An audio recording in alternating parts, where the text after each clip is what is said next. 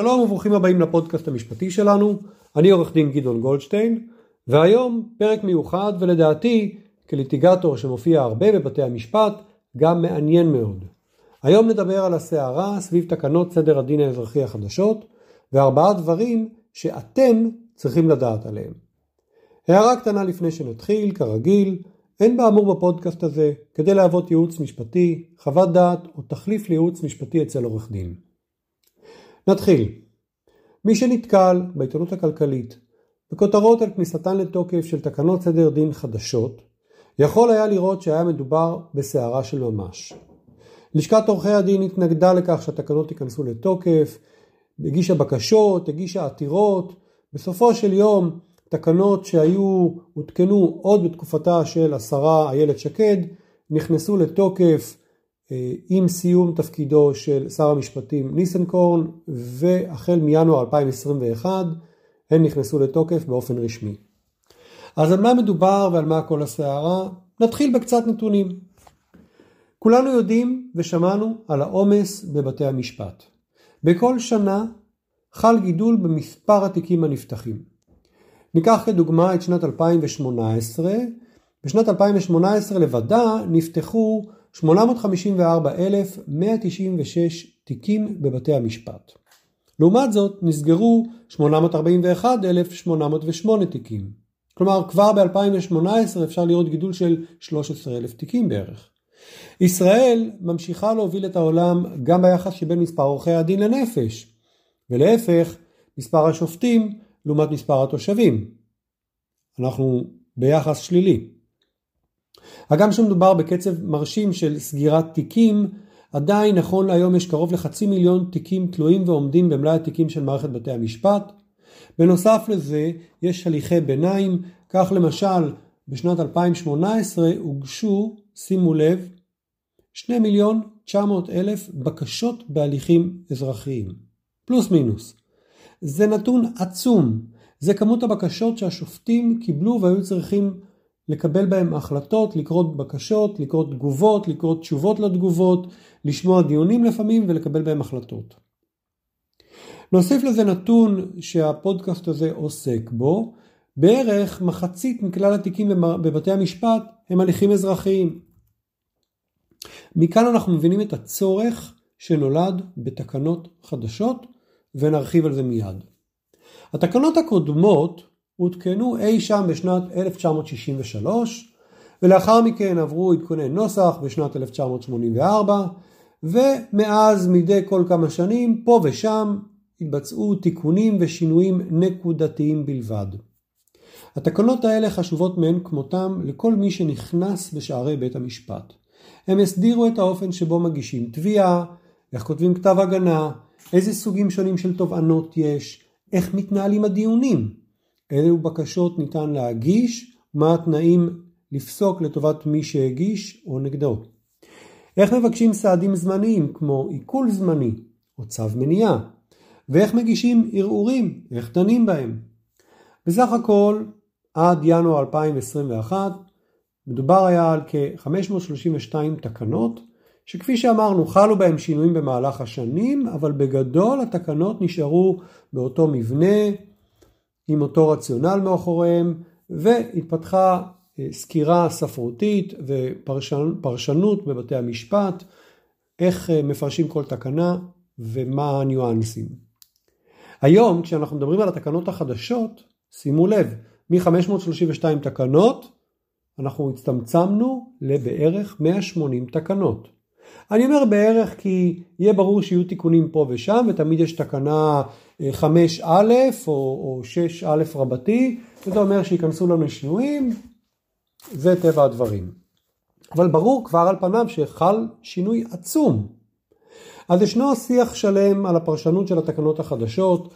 בחודשים האחרונים יש המון השתלמויות של לשכת עורכי הדין ואנשים מנסים להבין איך ייראה עולם המשפט, עולם המשפט הקלאסי של בתי המשפט מכאן ואילך. איך בתי המשפט יישמו את התקנות וכולי. זה כמובן חשוב לאנשים כמוני שעוסקים בליטיגציה, לכל מי שמגיע לבית המשפט. אבל מה לגבי הציבור? למה זה אמור לעניין אתכם, הציבור הרחב? אז דעתי היא שהתקנות צריכות לעניין כמובן כל מי שמגיע לבית המשפט כצד לתיק משפטי. כדאי לדעת איך יהיה סדר הדין, מה האופן שבו התיק יישמע, מה התנאים להגשת בקשות, להגשת תביעה, הגנה, אה, מתי ניתן ומתי צריך ומה נדרש כדי להעלות אותם בפני בית המשפט, מה האופן שבו אה, שומעים עדים ואיך ישמעו את הסיכומים. כמובן, שיקול ההוצאות, מה קורה למי שמפסיד בהליכים. כל אלה אמורים מאוד להשפיע על משך ניהול התיק, לוחות הזמנים והעלויות של הלקוחות לניהול הליך משפטי. כשלקוח נכנס אליי למשרד ומבקש לדעת כמה יעלה לו להגיש תביעה, או מבקש הצעת מחיר על ניהול הגנה בתיק, בתביעה שהוגשה נגדו, מאוד מאוד חשוב לו אם התקנות משפיעות על שכר הטרחה. יותר מזה, סקרתי לכם קודם את הנתונים, וראינו שהעומס על בתי המשפט הולך וגדל. אם אנחנו רוצים מערכת משפט יעילה במדינת ישראל, ויש לזה חוץ מהיעילות עוד כמה פרמטרים חשובים שנעמוד עליהם, אז ברור שנדרש פה שינוי וזה משפיע על הציבור הרחב. כמו שאמרתי, אני אתייחס בפודקאסט הזה רק לסדר הדין האזרחי בבתי משפט אזרחיים, אנחנו נחריג תיקי תאונות דרכים, נזיקין ורשלנות רפואית, לא נדון גם בבתי הדין לעבודה או בבתי משפט לענייני משפחה. למה? כי אצלם יש הסדרים מעט שונים ואין לנו מקום לדון בהכל. אז הייתי רוצה היום לגעת בארבע דוגמאות שמשנות את המצב הקיים ולדעתי צריכות לעניין גם את הציבור הרחב. הנושא הראשון שאני אתעכב עליו, הוצאות. על מה מדובר? הוצאות יחולו מהיום, או בעצם מהראשון בינואר, על בקשות במהלך ההליך, בכל מקרה וללא קשר להליך העיקרי. בתי המשפט צריכים בעצם טעמים מיוחדים כדי לא לחייב בהוצאות. וזה מאוד רלוונטי לכם גם כלקוחות, כי עד היום המצב היה שבתי המשפט בדרך כלל היו מטילים על הצד שבקשה שלו נדחתה או שניתנה נגדו החלטה, הוצאות שבדרך כלל גם היו הוצאות סמליות, אלא אם כן באמת הצד השני ככה עשה משהו בחוסר תום לב, בדרך כלל ההוצאות לא היו גבוהות, היו מטילים אותם בבקשות ביניים, ולעיתים קרובות את שאלת ההוצאות השופטים היו מותירים לסיום ההליך המשפטי כולו, לאחר מתן פסק הדין. והנה השינוי הגדול. מהיום הוצאות ייפסקו לאחר דיון בכל בקשה, אלא אם בית המשפט ינמק בטעמים מיוחדים מדוע לא לחייב בהוצאות. זה אמור לגרום ללקוחות ולעורכי הדין לחשוב פעמיים. האם להתנגד לבקשות של הצד השני?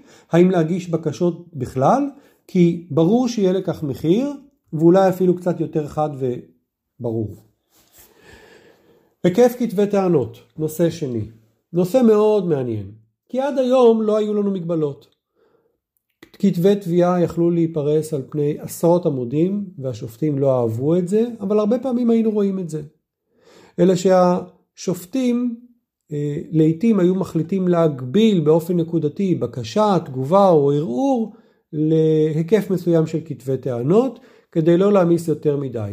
אבל מעבר לזה, כל אחד עשה מה שהוא רצה. כל אחד, כל עורך דין, עשה את החשבון לעצמו. אם הוא יכתוב הרבה, האם השופט או השופטת באמת יקראו מסה של חומר, או אולי שווה קצת יותר להשקיע, לקצר, לתמצת, להתמקד, ולא לחזור על עצמך כמה וכמה פעמים, באופן שמצד אחד אולי מדגיש את הדברים, אבל מצד שני כבר מיותר ורק מעצבן את הקורא, וזה השופט שלנו. לא עוד. מהיום, לפי תקנות סדר הדין החדשות, כתבי הטענות מוגבלים בהיקף שלהם לעמודים בודדים ממש. עורכי הדין יצטרכו להתאמץ יותר ולשקוד יותר על כתבי הטענות, כיוון שלכתוב קצר ולעניין זו משימה הרבה יותר קשה. וזה לא רק בכתב תביעה וכתב הגנה, אלא גם בבקשות שונות, תידרש כתיבה קצרה יותר ותידרש מיומנות הרבה יותר גבוהה מעורכי הדין, יותר השקעה ויותר זמן. יש איזושהי אמירה שמיוחסת למרק טוויין ושמעתי אותה גם בשינויים שונים גם בבתי המשפט שכתב הייתי כותב לך מכתב קצר יותר, אבל פשוט לא היה לי מספיק זמן. אז זה בעצם העניין כאן. מה הנושא השלישי שהייתי רוצה לדבר איתכם עליו? תכנון קדם המשפט. היום לפי התקנות החדשות, עורכי הדין ממש נדרשים לתכנן את קדם המשפט, להגיע אליו מוכנים זמן רב מבעוד מועד, כלומר לא סתם יום או יומיים לפני לפתוח את התיק וללמוד אותו. הם צריכים להכין כבר רשימה של בקשות שהם רוצים להגיש, לפרט מהן הטענות והראיות שתומכות בהן. הם צריכים להגיש את רשימות העדים שיעידו בתיק ולפרט מדוע הם נדרשים. אלה לא משימות פשוטות, אלה משימות שיצריכו התעמקות בתיק, אה, תכנון של קדם המשפט שבועות, שבועות לפני המועד של הדיון, וזה גם יצריך בעצם הרבה עבודה בשלב מוקדם יחסית של ניהול התיק, וכתוצאה, אני מניח, יעלה גם את העלויות ללקוח. זה גם עלול לתת ללקוחות פחות מרחב תמרון, לעומת סדרי הדין קודם לכן. אם קודם לכן יכלו להתחיל בתיק, להגיש כתב תביעה, לחכות לכתב ההגנה, להגיע לדיון ואז לראות אולי השופט ישלח אותנו לגישור, אולי נשמע מה השופט אומר, אז לא. פה אנחנו צריכים כבר להגיע מוכנים להתעמק בתיק, גם מהשופטים מצופה שהם ילמדו את התיק הרבה יותר לעומק, ככה שהתיק יהיה מבושל יותר והדיון יהיה ענייני יותר כבר מהשלב הראשון, וכמובן יש לזה מחיר, לתשומות האלה של הזמן וההשקעה יש מחיר. נושא רביעי ואחרון להיום, שמיעת עדויות בעל פה ושמיעת סיכומים בעל פה. על פי תקנות סדר הדין האזרחי החדשות, יש עדיפות לשמיעת עדויות בעל פה על פני הגשת עדות על דרך של תצהיר עדות ראשית ולאחריה חקירה על התצהיר.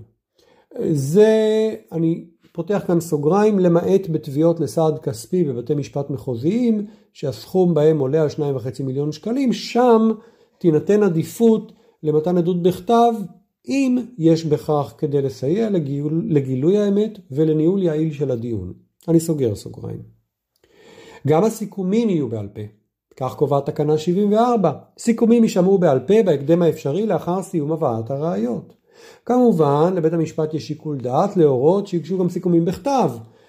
אבל סיכומים הם לא דבר פשוט. עורך הדין נדרש למיומנות גבוהה של הצגת טיעון רהוט שמציג את, הדברים תוך כדי התחשבות בעלויות, בעדויות שהיו, בחקירות, בדין החל וכמובן במהלך התיק כולו ובמה שצריך להוכיח.